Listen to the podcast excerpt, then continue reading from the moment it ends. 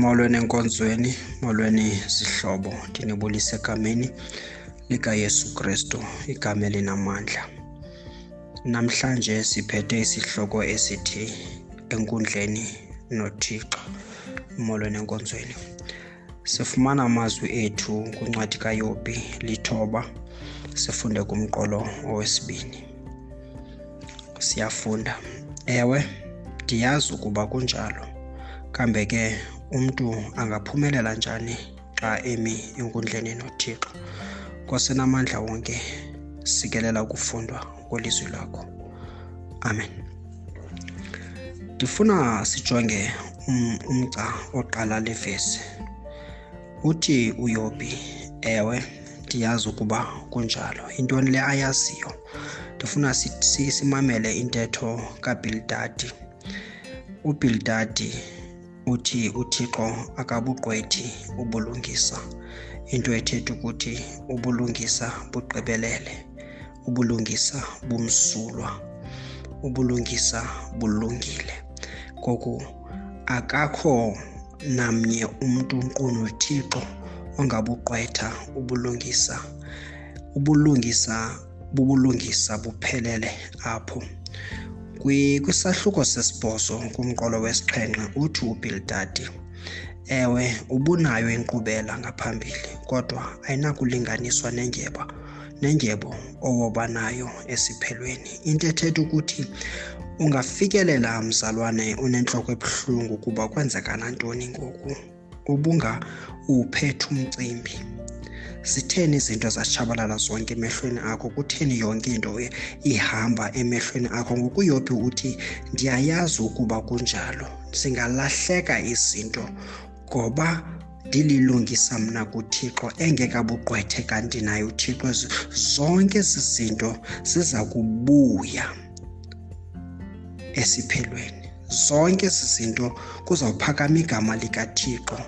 ndiphinde ndidumise futhi ndifuna simamele enye e, enye ivesi phayana kumashumi amabini isahluko sisesisibhozo intetho kabhildadi ithi ewe uthixo akamlahli umntu othembekileyo kodwa akangeke azomeleze izandla zabenzi bokubi ndifuna sime nje kulaa mgca wokuqala kwivesi 20 uthi ewe uthixo akamlahli umntu othembekileyo uthixo akamlahli umntu othembekileyo uyobhi bazalwane siyayazi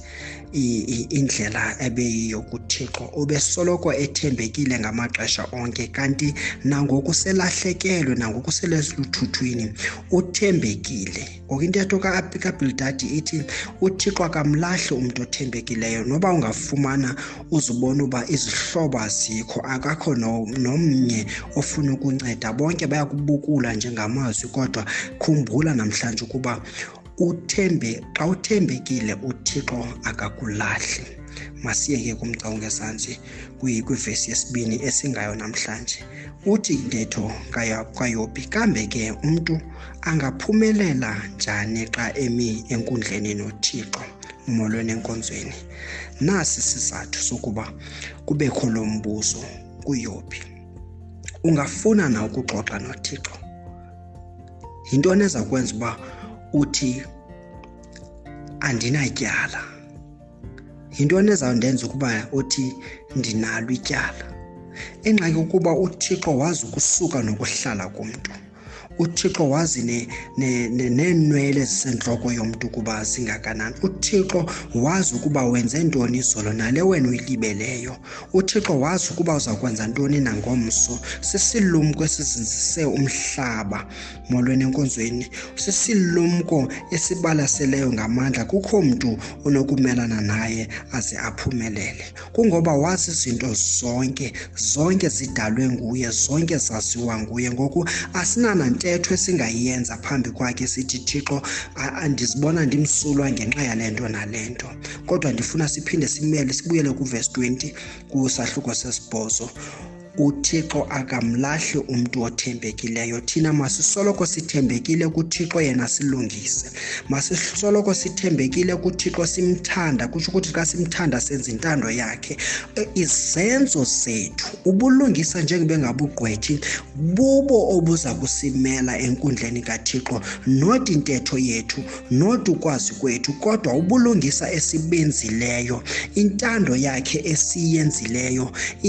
uthando osulukhuphileyo salunika abantu bakhe lulo oluza kuba nendlela yokuba lunga lungazama ukusixoxela ngoba yena selegqibile hayi ndithini kanti asinako nakancinci bazalwane ukuba singa akakho namnye ongaphumelela xa noma enkundleni nothixo kodwa imisebenzi imisebenzi imisebenzi yethu ethembekileyo imisebenzi yethu yobulungisa ubulungisa esibuzuza ngaye okanye kuye uthixo yiyo mzalwane eza kuzama eza kusibonelela eza kusifaka ebukumkanini bukathixo kungekho na nakukroka mandikucele ke namhlanje khululeka thembeke kuthixo